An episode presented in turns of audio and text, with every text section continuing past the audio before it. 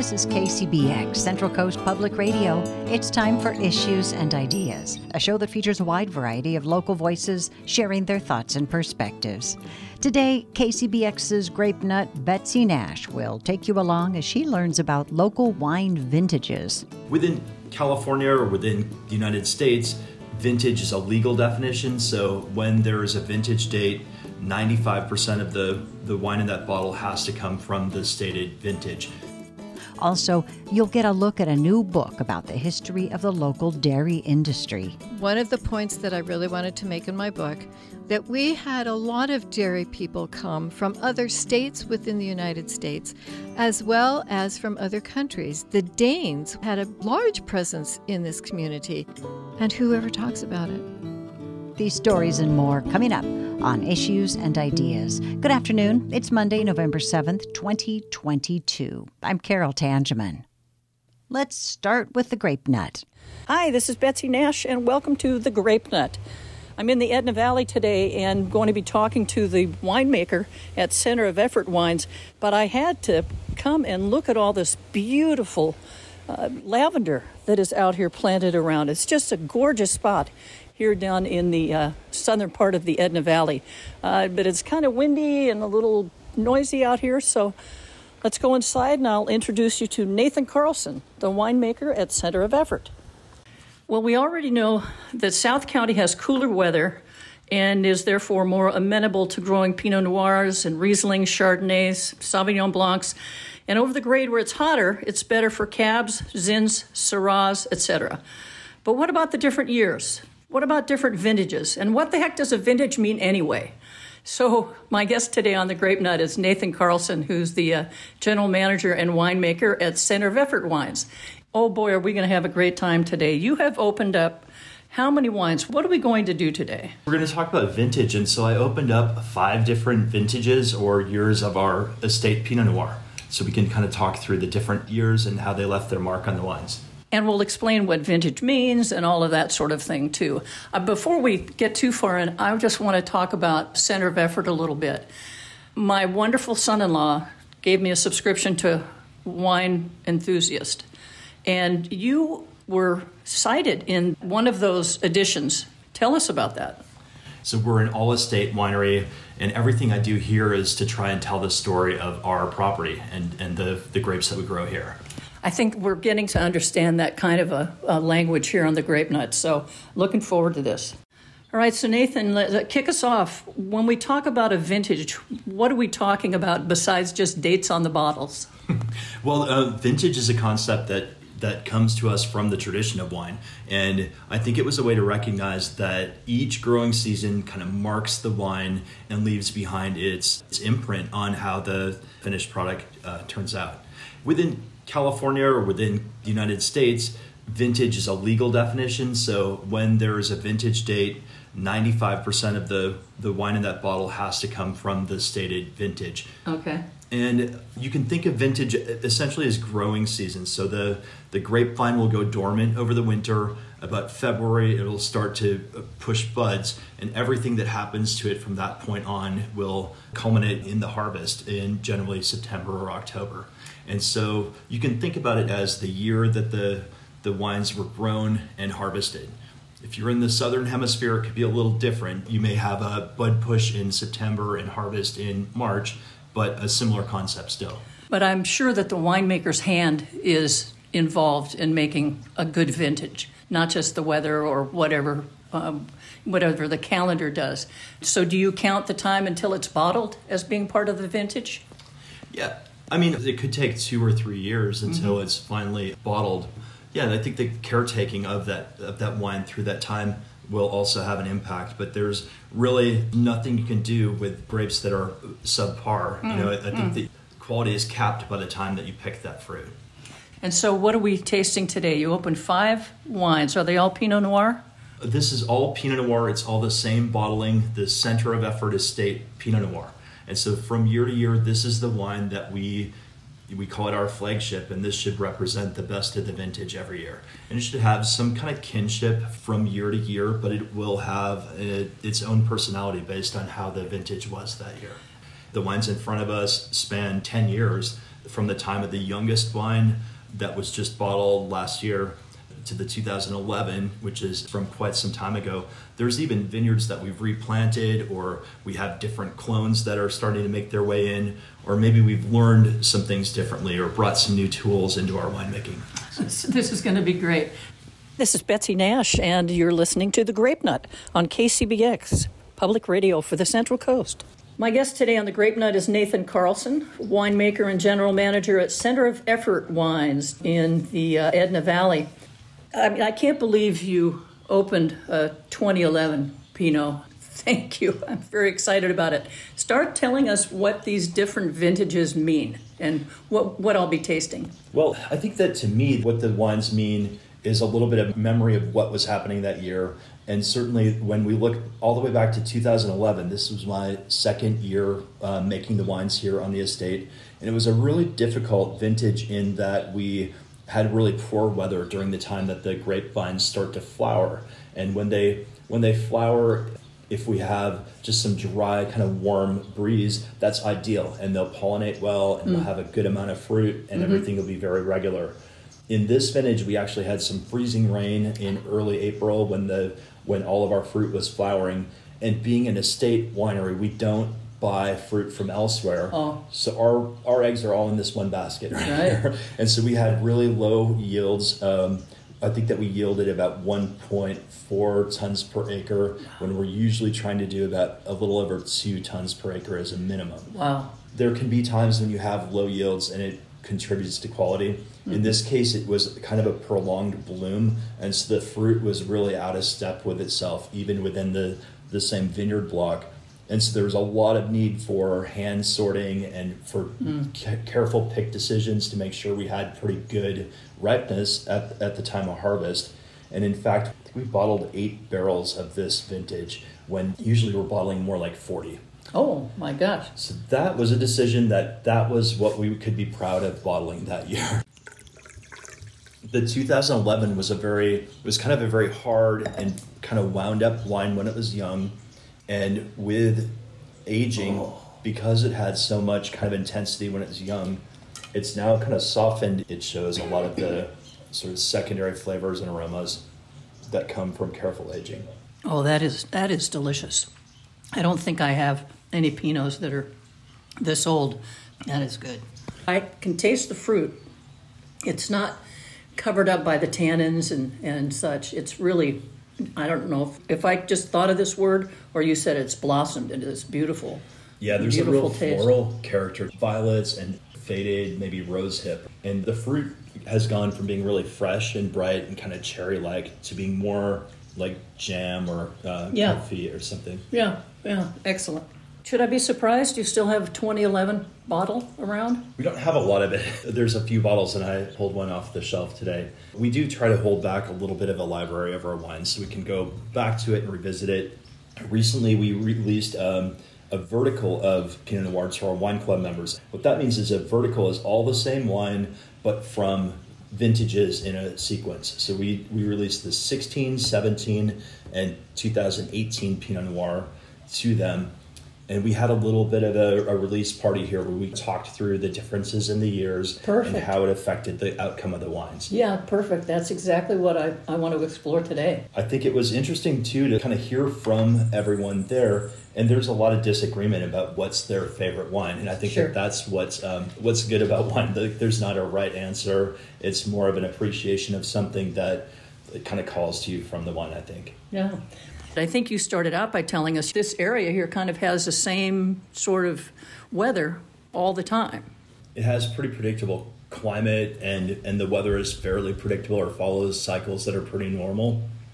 But we do have times that things go out of out of bounds and that's happened in 2017 in 2020 um, this year 2022 we were almost up to 100 and um, 109 degrees on this property. Oh, we're four miles from the Pacific Ocean. Wow. That's exceptional, and it was damaging. Um, it was damaging to the fruit that was really close to ripe. It kind of oh. pushed it across the mm-hmm. edge. So, mm-hmm. when that happens, um, does it?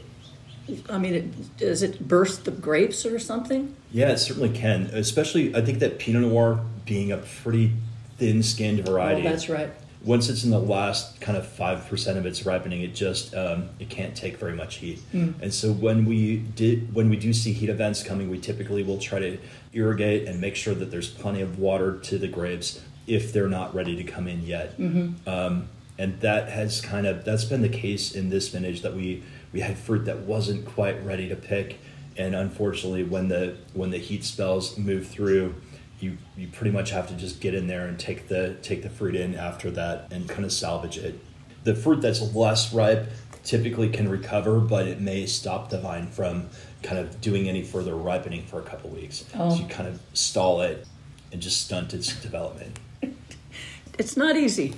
I No. mean, I mean, No. really, it sounds so complex. Yeah, other things we're dealing with a lot more frequently lately is um, kind of lack of chilling in the in the winter time, and so that can be a problem too. The grapevines really need a period of dormancy, and if you know, especially young vines, they may not they may not want to go to sleep for the winter, and then um, when that happens, you come through and prune in the springtime, and they'll come out of their dormancy and start to grow in real irregular ways, and so you don't have good tight kind of uniformity throughout the vineyard, which is really what you're trying to do. In a quality wine grape growing, you're trying to get your vineyard block to be on more or less the Yeah. same path of ripening.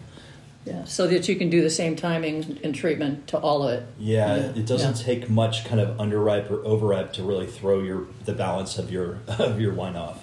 Let's taste the 18, Yeah. or should we leave that to last since it was ideal conditions? No, I think let, let's taste the 18.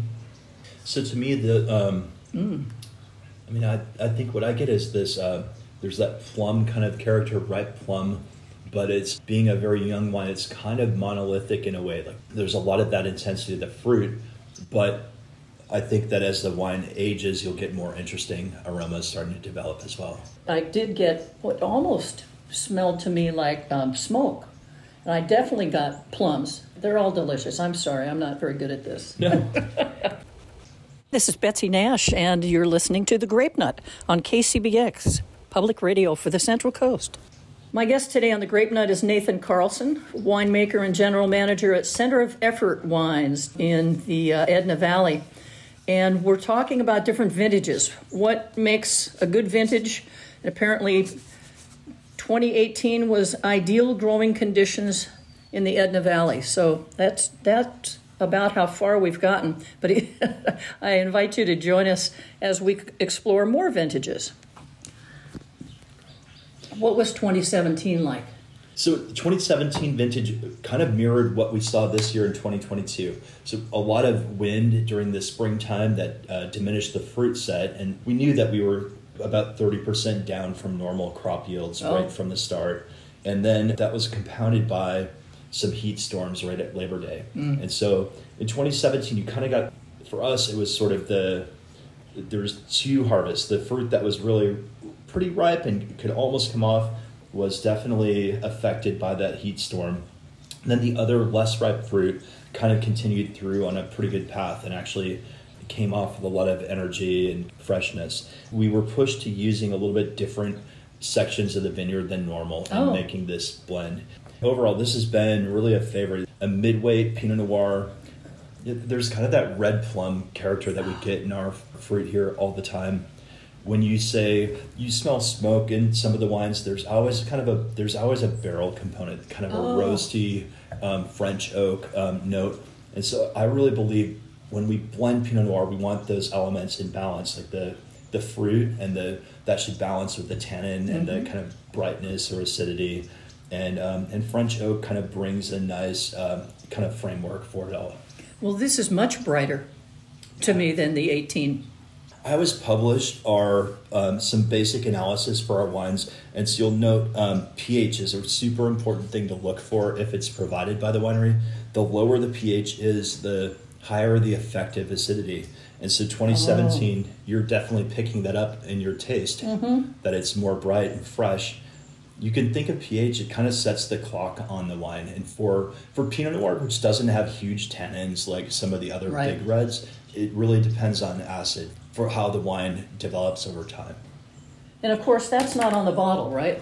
I think that I see it published a lot on um, website tasting notes, those kind Oh, of things. okay. And I think that people in, in to trade or people that collect wines look at it. But beyond that, it's more of a I don't know, maybe more of a party trick to know like what what you know. You can follow how the vintage played out, and and that will have definitely a marking on the on that wine.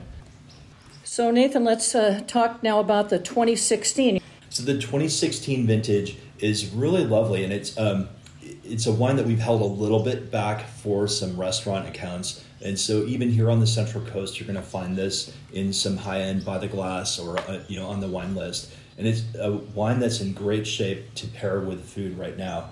2016, after a number of vintages that were just marked by pretty strict drought, we had a little bit of rainfall in that winter, and it really recharged the vines and gave them some energy and growth. I can't believe how different this smells from both the other two. Okay, now I'm to drink now, so there'll be a moment of silence.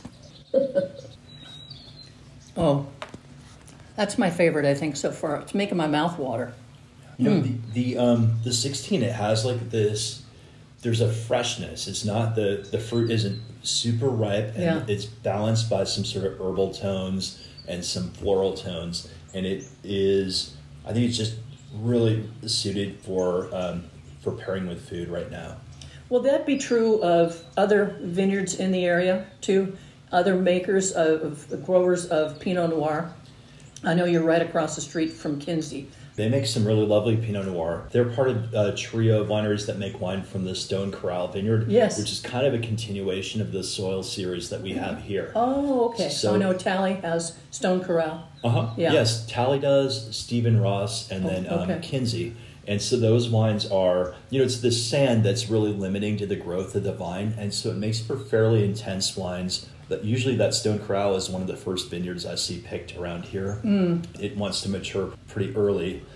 So again, if the 2016 in the same sort of conditions, the same type of soil, and the same vintage, they should all be pretty good. It may come down to just intention from the winemaker. Like, what were they trying to do? Certainly, you can make a wine that's more delicious and ready to drink early by going a little riper. You can make it leaner and more um, more angular, and that may help the longevity as well. But I think you almost have to get to know each estate and know, to some degree, how they think about what they want to bring into the world with their wines. What's this one here we haven't tasted? I brought a, two, a 2019, and so this is a Ah. wine that I don't even know that well since we've bottled it. And once we bottle the wines, we kind of tuck them away for a while and let them um, let them kind of develop. So I poured when I poured these wines, I poured the youngest wine first to let it have a little bit of time with air. You know, Pinot Noir especially will change over time in the glass just by reacting with air. And so it's worth. That's kind of why Pinot gets poured in these big glasses where it can kind of hold the aroma. Definitely the tannins. Yeah. They're all over my tongue, but I can still taste some fruit. Yeah. So that's that's a good sign. What's interesting is like the the fruit character is a little mo- more towards like orange peel or something here. Like so, there's a kind of more bright citrus character, and it is pretty tense right now. I think that both the 19 and the 18 they're pretty young wines, and they they would benefit either from being just opened ahead of the meal or or just some time in the cellar. And as always, we we talk about what should we pair it with. Its favorite pairing is coming up, isn't it? Thanksgiving. Yeah, actually, Pinot is a great a great wine for Thanksgiving because it it isn't um, you know big red wines like fat. They love a ribeye or they like they Right. like to have that to, to work against. Whereas Pinot Noir can do very well with with game. When turkey's good, it's really really delicious. The Thanksgiving meal traditionally has so many things on the table. That's true. Yeah, you need acidity, which Pinot Noir trades on acidity a lot. And then it's more gentle. It can kind of get out of the way of other flavors sometimes too. I like whites at Thanksgiving as well, just because they're more versatile. But for red wines, yeah, I think that with flavors like squash and turkey, Pinot Noir is really a great choice. Well, how about the green bean casserole? Ah, I don't know. Come on. Uh, maybe some uh, Pinot Sherry or something. Oh, very good. All right, that that works for me. Yeah. My guest is Nathan Carlson, the winemaker and GM of Center of Effort Wines, and we're tasting a lot of Pinots, all from different years, and it's and it's just absolutely fascinating to talk about vintage. And sometimes there are non-vintage wines, so no date on it. What's the story with those? Probably the most famous non-vintage wines are champagne. Like mm. there is really traditional there that the champagne houses will have a really defined style, and to maintain that style, even though champagne is very far north and has an enormous kind of vintage variation, they um, they hold back some wines to make sure that they always have a very Oh. consistent baseline for their their main bottlings. Oh, that's interesting. I don't see many non-vintage wines anymore. I don't see them much at all in the kind of fine wine end of things in the in the United States. I think in California we're really blessed. Even our difficult vintages maybe are generally pretty good compared to what can happen in Burgundy or or other places in Europe. I have um, I have a friend in Chateauneuf du Pape, and I know that he had a you know just a disastrous late summer with hail storms. Oh, I remember. Yeah, we just don't we don't tend to have that. We've had some other challenges lately, but I don't think it's something that really marks a vintage as a you know something to not buy. How about the big jug wines? Those are usually non-vintage, right? Yeah, in a non-vintage wine, it gives them ability to blend. Yeah. Um, for For that for consistency, you're right? Yeah. That, that makes sense. Yeah, I think the first wine I drank was Picenti, actually, and then Rhoda, but then then it was Gallo Burgundy, and Sure. then I liked the Hearty Burgundy, you know. but you know, we've come we've come a long way uh, since then. Let me think about the um, so appellation rules here in California. In talking about non-vintage wines, sometimes there are instances where there's more blending across the vintages. Yeah. Um, if you see a wine like ours that says Edna Valley or Napa Valley or another appellation, that's Mm-hmm. a place name. Those have to adhere to the 95% rule. Mm-hmm. If the Ah. place name is California or even Central Coast, I think you're allowed up to 15% off vintage. Okay. And so that gives flexibility for wineries that if they have surplus from one year, they can blend it to the next year and so Okay, forth. all right. And then that's like for someone who wants to really have almost the same thing every time and know that it's going to be consistent. Yeah, there's Yeah. um, there's wineries that that's very very important that they're looking for the style of the wine to hit a mark Mm-hmm. year after year. We have great you know we have really great producers here locally that do that for their larger volume wines, Mm-hmm. and yet they still make really um, individual wines from each vintage as well, and they're that you know they're more special. I'm sitting in the beautiful Edna Valley with Nathan Carlson at the Center of Effort Wines, and we're looking out on a gray day. We actually are expecting rain today. This is a cold front coming through. Mm-hmm. Usually, cold rain is a lot less of a problem. If you remember, in September we had 109 degrees, and then three or four days later we had Yes. you know half an inch of rain, Yeah. Mm. it was from a Mexican storm, so it was very humid and warm, and that is the worst conditions Oh. for grapes. Let's uh, summarize.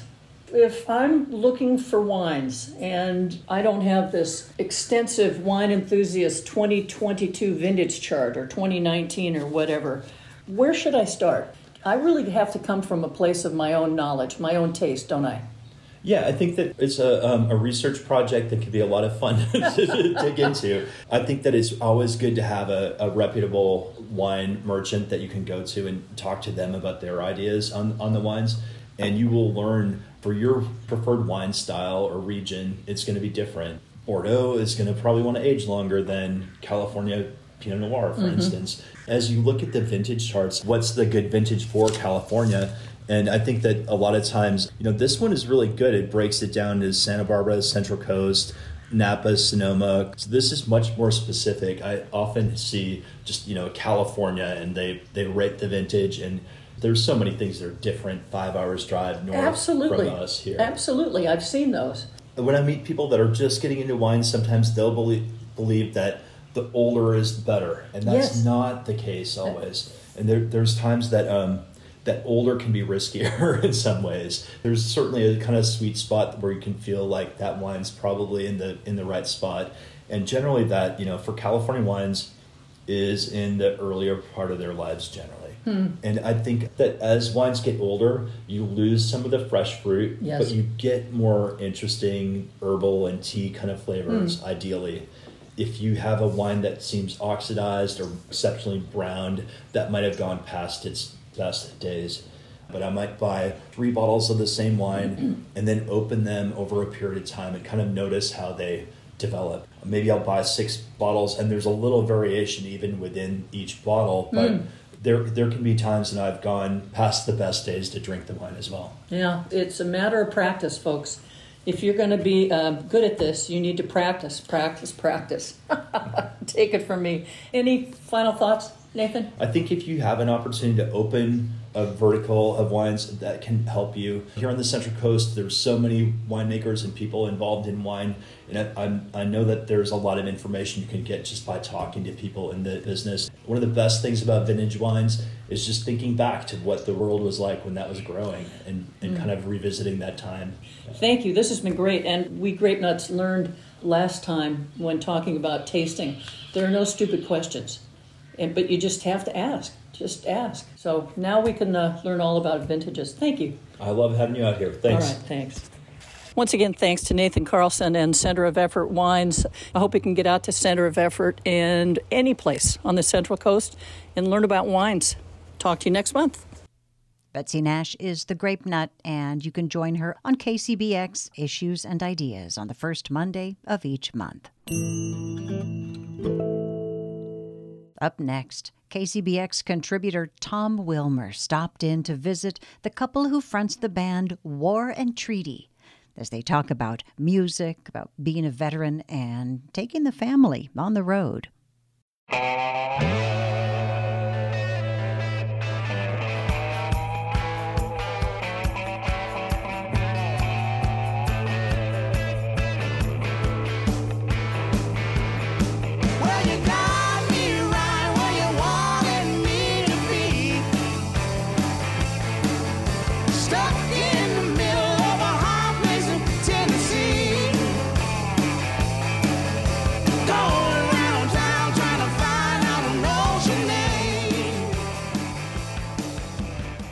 Hey, everybody, I'm Michael. And I'm Tanya. And we're the War and Treaty. Where did War and Treaty come from? well, we have two reasons why we named ourselves War and Treaty, but the first one uh, started from us having an argument about the name itself. Uh-huh. We um, well, somebody had to come up with something yes. to start the argument. Exactly. We had changed the name about seven times, and this one time Michael was ready to change the name again, and I said no look, Michael, this is this is not the war. You know, we're not going to get into another argument about this. We have to figure out a way to have a treaty with this. And he stopped me in mid sentence and was like, that's the name of the band, you know. So that's how the name derived. And then, mm-hmm. of course, as our, our marriage went on, I learned that Michael had served in the Iraq War as an American soldier in the army, and it just made sense. The war and treaty, and it's it defines our relationship. You know, the love that we share, mm-hmm. and the balance that I think everyone has in in life. You know, love and war, love and hate. Back up even further in your lives, when and how did music start resonating with you? Was it in church? Um, kid? For me, uh, music has always been a part of my life from childhood. On both sides of the coin, my family sings. Uh, my mother and all her sisters and her mother, my grandmother and my grandfather, um, were great, great singers. Um, so singing was in your house, yes, right? in my blood, and uh, the different styles. You know, my granny, she came up on like the Patsy Cline. Hank Williams era. And then uh, on the other side of the coin, my dad, my uncle Zelbert, uh, was a great influence um, piano playing and singing in my life. So music has always surrounded me. Yeah, I would have say the same. You know, I came from Baptist Church in Washington D.C. and it's interesting as we're here in Bristol, Virginia. I used to come down here as a kid. Oh wow! Yeah, one of my uh, I call her my aunties. One of my aunties in the church. Her mom actually lived stayed here. That she was raised here in Bristol, Virginia, and we would come down and we would have church down here as well when we were in uh, leaving Washington D.C. So my mom sang. Um, my dad was from New Bern, North Carolina. Uh, music was always around. Was always around. And country music, you know, as you grow up and you think about it, it was always around you, mm-hmm. you know, without even knowing that it was there. My dad watching westerns, you know, my granddad watching westerns. Mm-hmm. And then, as I mentioned, coming down here to Bristol, Virginia, you didn't realize that you were coming to the country. You just realized you were coming to see the people that you love, mm-hmm. family, you know. in gospel, did you sing in the choir? Oh yes, definitely gospel music, calypso music, any kind of music was around. Gospel is the primary. Yeah. And as we all know, everything derives from that soul. Yeah. So, um, you know, um, gospel was just a major influence. Mahalia Jackson, Thomas Whitfield, James Cleveland, Thomas A. Dorsey, and then some of the uh, the soulsters and that kind of thing. You go start getting deep in the southern airs and and everything. So, you know, music is music, and we love it, and we're happy to be able to do it today.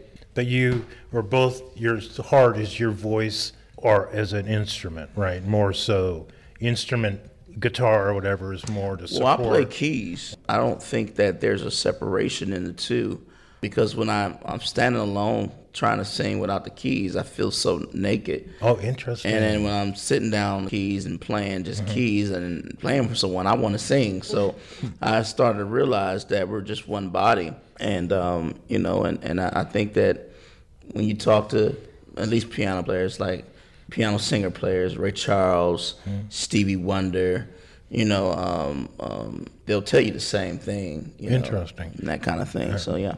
Yeah. Well, I, I'm a vocalist, and one of the first things I learned about music was that your voice is the first instrument. It's the first thing that you have as a child to start hearing sounds. You know, mm-hmm. you match that voice to anything you hear. Someone goes, ooh, you go, ooh, as a child, you know. Mm-hmm. So sound is in, and the voice work together. So being a vocalist is that's my my instrument, and I play the tambourine sometimes, you mm-hmm. know. Um, but for the most part, the vocal. so, how did you guys come together and when? And Well, we were married um, in 2010. Uh, well, we met in 2010. We got married in that, that December. We married ourselves. It was that's a long story, but uh, we married, and then three years later, we ended up singing together. So we didn't actually get married to sing. You know, Uh-huh, people yeah. they get married and Right. become a group. Yeah. We didn't do that. We actually fell in love and we loved each other. And three years later, we started singing together because a friend of ours heard us singing. My brother couldn't make a rehearsal because I was originally going to do a duet with my brother, and Michael was writing the songs uh-huh. for. And she heard us and she said, "You guys don't hear that?" And I was like, "No." And Michael was like, "No." And then we went to her church and we sang a love song in her church, and that was it for us. Wow. Yeah. like you alluded to, the voice is a classic instrument. Yeah. Yeah. Definitely. Yeah, I was in Branson and there was a band, I think it was six or something, and they did like a Beach Boys cut.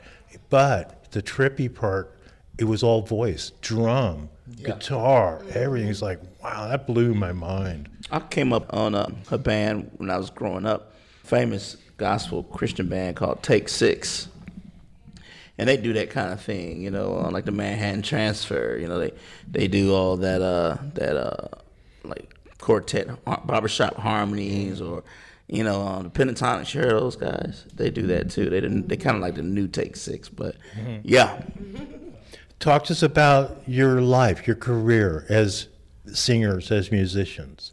Well, we've been having fun. We've been having you, a lot on, of. are you on the road a lot? Yeah, we're on the road a whole lot, man. And um, this year we've done a, a couple of cool things. I think none cooler than um, we were asked to uh, help induct Ray Charles into the Country Music Hall of Fame. Wow. And we did that on May 1st. That's an was- honor. That was honor. It was uh, Bettye LaVette and Garth Brooks and, and, and War and Treaty. We were in charge of putting Mr. Charles in there. And um, that was so awesome. And then we turned around, went to New York City at the Lincoln Center, and then did a full tribute for Americana for Mr. Charles. We did a full tribute there of all his songs, and we had Buddy Miller come out and he sang. Uh, Buddy and I sang Seven Spanish Angels, and I guess uh, you know I, I was Ray Charles and Buddy was Willie Nelson. And then we had uh, the legendary Valerie Simpson come out. And Valerie, uh, she did a song that she wrote for, for Richard Charles, uh, Let's Go Get Stoned by her and Mr. Mr. Ashford. That was really cool, you know, Valerie from Ashford and Simpson.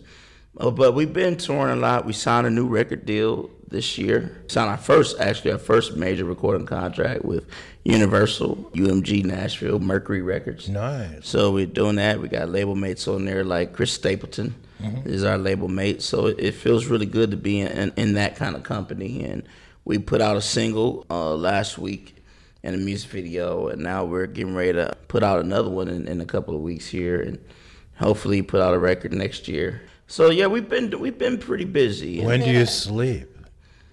Uh, when Oh, what is- when we wait can. Can you can you spell it for us? We, we don't really know what that means yet, but no. And, and I think the biggest accomplishment that we've done um, is we, with our career, is we've been able to maintain it still while parenting. You know, we we homeschool our son on the road. Wow. Our baby, he's 11 How- years old. Oh, okay. And uh, shout out to Legend, hello Legend. And then uh, our daughter's 18, and she's actually working for the family business. She's our merchandise president, so she handles all the merch for us on the road as well. Nice. This is the first year she gets to travel with us all, all the So time. So she's loving that. Huh? Oh yeah, it's her thing. So, and we've been able to have a successful marriage on and off the stage. And I where do you guys that- live? We live in in Nashville, and our parents moved. And we moved in my mom and dad with us. That's a big accomplishment for us. So, you know, that's all music. All that Yeah. all that sings harmonic notes. So mm-hmm. yeah. So when you're performing, when you're on stage, is it just the two of you and maybe you on piano? Or do you have a backup band sometime? Oh, we got a full blown band. Got a, a four Four piece. four up to no good guys behind us, and it's always fun. Um, in fact, I will say this: this is the best unit we've ever had, and being able to travel with, it really, truly feels like family, and um, we love these guys. Well, you're blessed to have that. yeah, totally. Definitely. Yeah. So you never just the two, just two voices on stage, other than the special events. Sometimes, Yeah. sometimes we do. I think that's one of the things I love about our show. On top of just having an amazing band that plays with us, and I enjoy when Michael and I are able to just have the harmonies, you know, and just Well, you said, enjoy. sometimes we yeah. do it every show. Yeah. We break our sets down. Got it. You know, we start out with the full shebang, and then um, we break it all down to a trio with our guitar player, Mm-hmm. and then you get me and Tanya alone, and then we build it back up. Let's roll back in life. Real curious about your time in the army and in Iraq. Did music stay with you? Was that a part of your solace while you were in the field?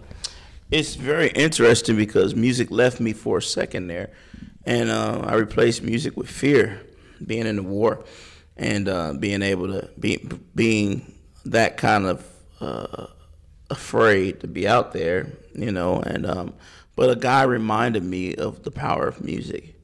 Uh, one of the captains, and um, came back. You know, I started writing material out in the war, and um, I then started writing songs for memorials out in the war and asking my unit could I sing, and um, they must have liked what I did because then that became my job. You know, I started writing songs about the fallen, performing them for um, the memorials, and I would do that from 05 to 07, which was my exit out of the military. That was it for me. And do you go to some veterans events and whatnot still? You're still a lot of our shows uh, end up being linked to like veteran organizations. Um, in in 2014, we were we were going out and teaching vets how to turn their pain into music, help them songwrite like Mary Gauthier does and that kind of thing. Um, but wherever we go, you know, recently I think earlier in last year we we did a big old thing uh, for the troops uh, with, with the Grand Ole Opry, you know. So whatever we do, we try to make sure that veterans are represented well and that uh, people understand that I am a veteran through and through. You cut me open, and I bleed vet. Tell me a little bit about you. What's closest to your heart in your journey as a couple making music? I think um, one of the things I love about what we do is I've always been a servant. I think music serves the heart. It serves every part of the human, you know, and we get to do that together. You know, it's that's what what makes it so magical that we get to serve people with our music and watch people change. I got into music because I remember watching my brother. I was about, um, I guess about eight years old, and he was singing in church, and people were like, "It's a Black Baptist church." So they were all over the place, you know, just happy and shouting and full of joy. And I said to my mom, "Whatever he's doing to make people feel like that, that's what I want to do with the rest of my life." And you were what, 13? I was. I was eight. Eight. Yeah, Eight? he was. Yeah. Oh, wow. He was 13, and now to, be able to do that with Michael Mm-hmm. is amazing. Look, look at this face. I mean, So tell me what's closest to your heart and sharing. Um, what's closest to my heart is uh, love. You shared a story with us earlier, and um, I said true love, and not to be uh, cheesy or anything, but honestly, the closest thing to my heart, to my passion, is my wife and my children. Yeah. Nothing, nothing gets past that. Pretty precious. Yeah, Yeah. yeah. Oh my God, you guys. I could go on all day, but they gave me 15 minutes with Yeah. you, and we're hitting 15 minutes. Well, thank you. No, you, I touched my heart. Appreciate you. Yeah. Ah, I can't even talk. you nailed me. man. to learn more about your world, where would you direct us? Yep, you can go to our website, thewarandtreaty.com. You can go on all our socials. It's either The War and Treaty or War and Treaty mm-hmm. on any of those socials there. Also, you can go to Universal Music Group's website, umgnashville.com. And, you learn. get some music samplers there. That's right. YouTube, everything. You know, we, we all out there. Once again, my name is Michael, and I'm Tanya. and we are The War and Treaty. I love it. And I'm Tom Wilmer, reporting from Bristol, Tennessee, and Bristol, Virginia. I love it. We'll see you here.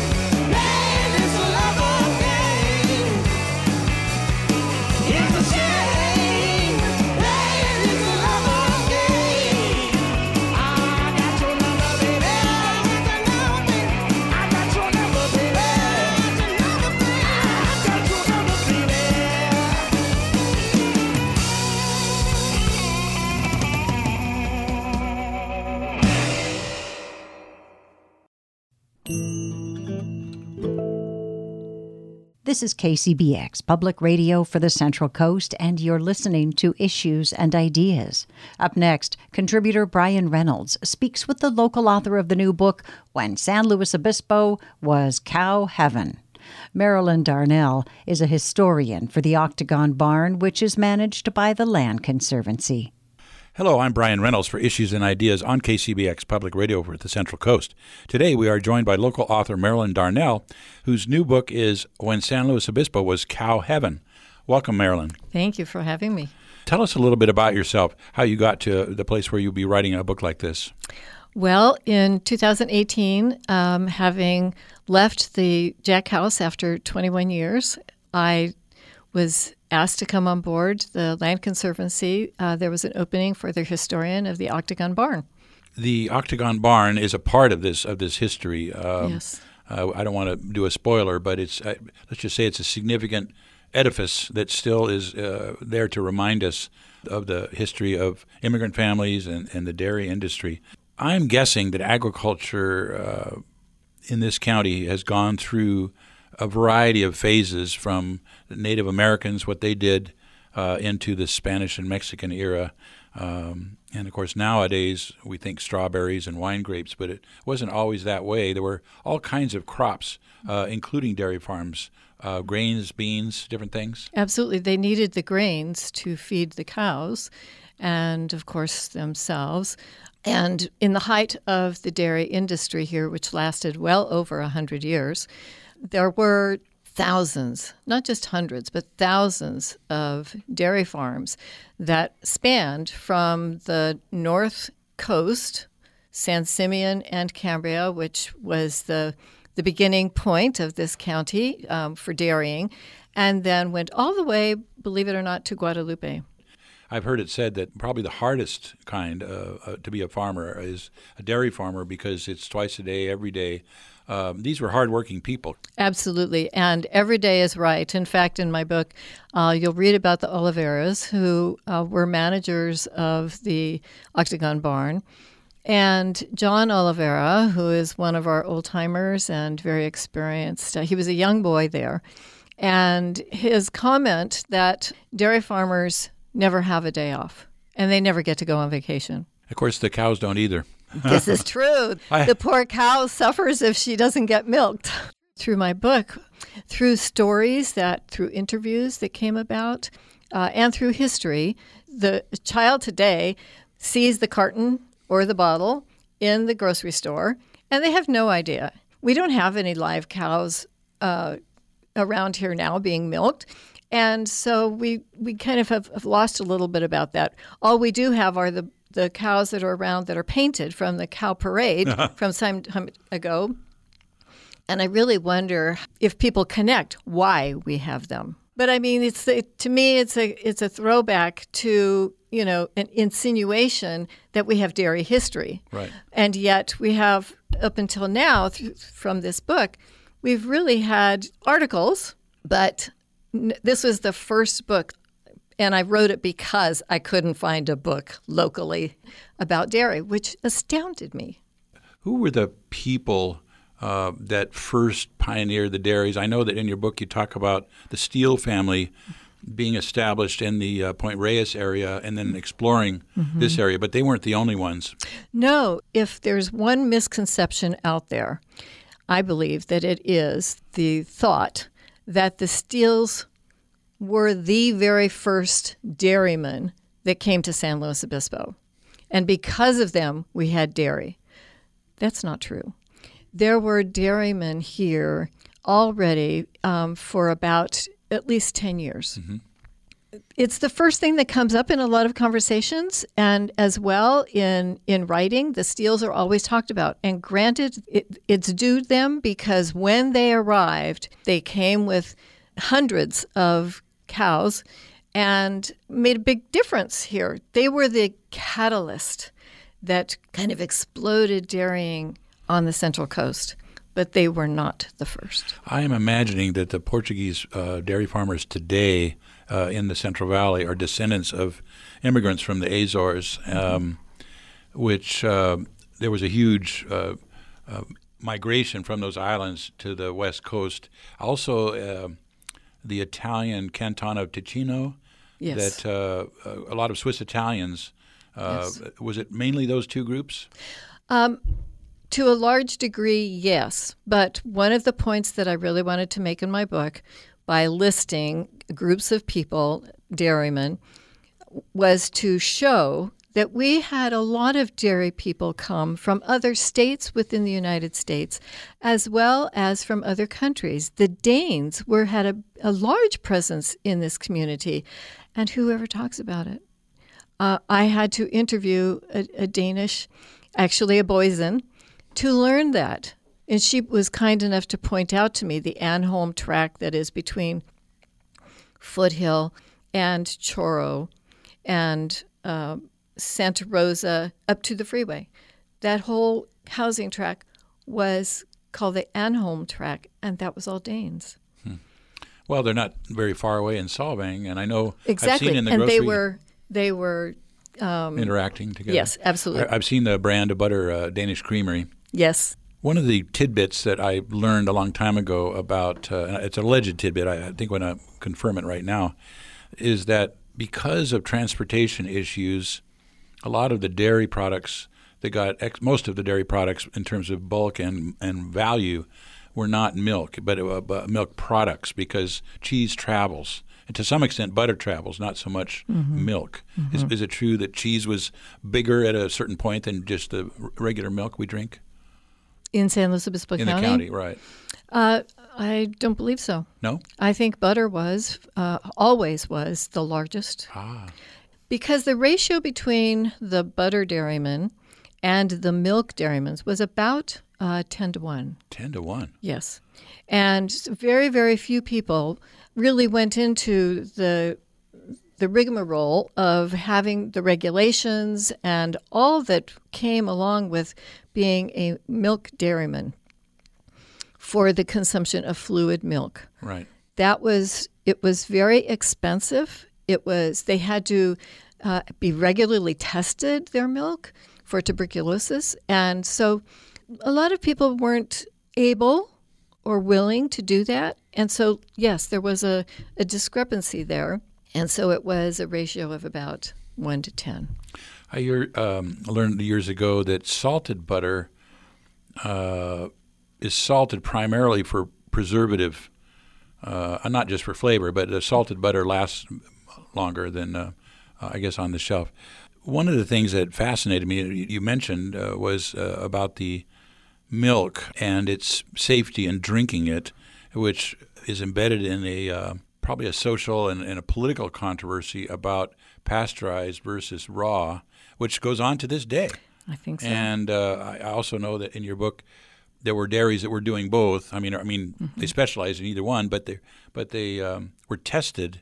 Uh, if it was raw milk, uh, they had to get a certain minimum number of points uh, on the test uh, scale. Mm-hmm. Well, that to, was to be able to sell it. Right, and that was true for all milk. It had to be tested, and if it didn't reach the the minimum, it was was not accepted. I uh, was reading a, a article on uh, the youth of um, Abraham Lincoln, Mm-hmm. and he his beloved mother died. I want to say in her 30s uh, of what was called milk fever, and some disease that was related to tainted milk, whether it was hygiene when it was milked or something that got into the milk after after the fact. Well, and that is why grading milk came about, because there was a big recognition in the state of New York, and there was a realization that the a correlation between what they called swill milk and infant mortality. And so over time, this one man studied over one year how many babies died because of bad milk. Because in those days, milk was only good, only used for infants and for uh, cattle. Well, or maybe invalids. Um, I I'm not I can't speak to that. I've not heard that, but um, Adults did, most adults didn't drink milk as we do. most adults today. did. It was not an adult beverage. Absolutely not. And so in this study, they realized okay, bacteria was at the heart of it. And so what they started to realize was if number one, the cow is ill, I, I quite honestly was ignorant of how a disease can pass from the cow to the human and vice versa. And it is from the milker, it is from that, just that tiny little encounter that it can happen. So Hands on the udder. Absolutely. So if the hands of the milker are not clean, if the udder is not clean, this is why we ended up going to grade A milk for having cement flooring instead of dirt because let's face it, every cow has a favorite bird that likes to sit on it and they do their business, they do everything else, they waddle in the dirt and they get contaminated. Right. Well, then they go in to be milked and they're carrying all of that with them. It ends up in the milk. Right. And, And uh, so all of those measures had to be rectified in order to make it safe to drink. I noticed some of the later barns, uh, milking and dairy barns, were made. Um, there would instead of dirt and wood, it would be uh, stainless steel and cement. And that's that's a grade A barn. That's a the big difference. investment, I'll bet. Absolutely. Absolutely. Uh, And and that is why the ratio again was 10 to 1. I'd like to remind everyone that I am Brian Reynolds for Issues and Ideas on KCBX, Public Radio for the Central Coast. Today we are joined by local author Marilyn Darnell, who has a new book out called When San Luis Obispo Was Cow Heaven, a history of the, the dairy industry. What would you say the peak of the local dairy industry? Would it be the late 1890s, early 1900s? Um, it was in the 1930s. And we were number 1 in the state. in the state? the big three states in at the time were uh, Wisconsin, New York, Ohio, and California. And San Luis Obispo actually played a very large role in California becoming a milk state. So, this is a history that I'm very proud to shed light on. I have to ask, how did it fade so quickly, or why did it fade? Was it one thing? Was it eight different things? Was it local versus national? Do you have a, a feel for that on, on what do. the factors were? Yes, I do. Um, I believe that regulations was a big hit. Then transportation, expense. Believe it or not, where we are located in California is not conducive for transportation or to have the amount of area that it takes to have thousands and thousands and thousands of cows in one place like we do today. And so that's why it moved to other places. And transportation in the end became the, the death knell. Affordable transportation. And Well, reli- reliable. yes, affordable because um, in my my research, it was actually the Silva family. Dave Silva was the last holdout. 1987, he had only had the business two years handed over to him from his father, and he found it prohibitive to try to transport his product, and he had to go long distance. You know, there's a, a interesting phenomenon about social movements that I've read about. Guns, Germs, and Steel is the book I'm thinking about. It's a lot easier worldwide for people and animals to go east to west and north to south because of geography. Uh, the open plains are easy to move, but the popul- main population centers of California are on the coast, say San Diego northwards to San Francisco, Santa Rosa. But it's also the most uh, hilly and mountainous. Uh, the last areas to get um, rail lines or, or highways. Highway 1 is relatively new. So I'm guessing, well, in the old days, it was uh, a lot of it was by uh, pre 1890s by ship. Absolutely. And I'm going to revert back to my knowledge through the Jack family because Mr. Jack, for the county, went before the Big Four to finally get the train to come to San Luis Obispo. And their big objection was blasting through the Cuesta Grade. Right, because of the expense. Now, Yes. d- did I read in the book correctly that uh, another another reason why this book is so good? There's so much related issues that are, were pivotal, but not just about dairying, but that the railroad companies or even consider uh, completing the line over the grade. That they wanted a gift of a roundhouse and mechanics shop here in town. Well, they needed land.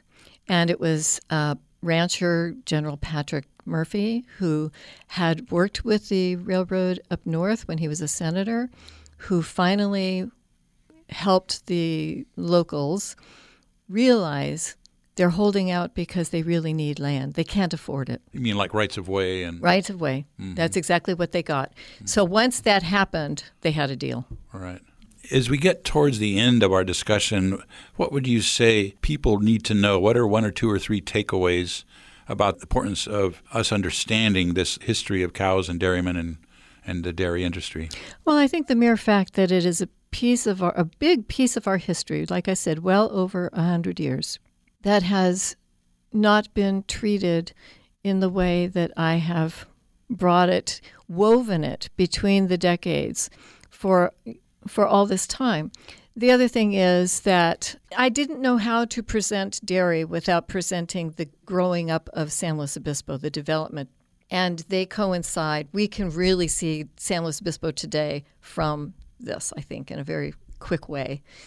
This has been Brian Reynolds for Issues and Ideas on KCBX Public Radio for the Central Coast. Today we were joined by Marilyn Darnell, local author, and we discussed her new book, When San Luis Obispo Was Cow Heaven. Thank you, Marilyn. Thank you very much.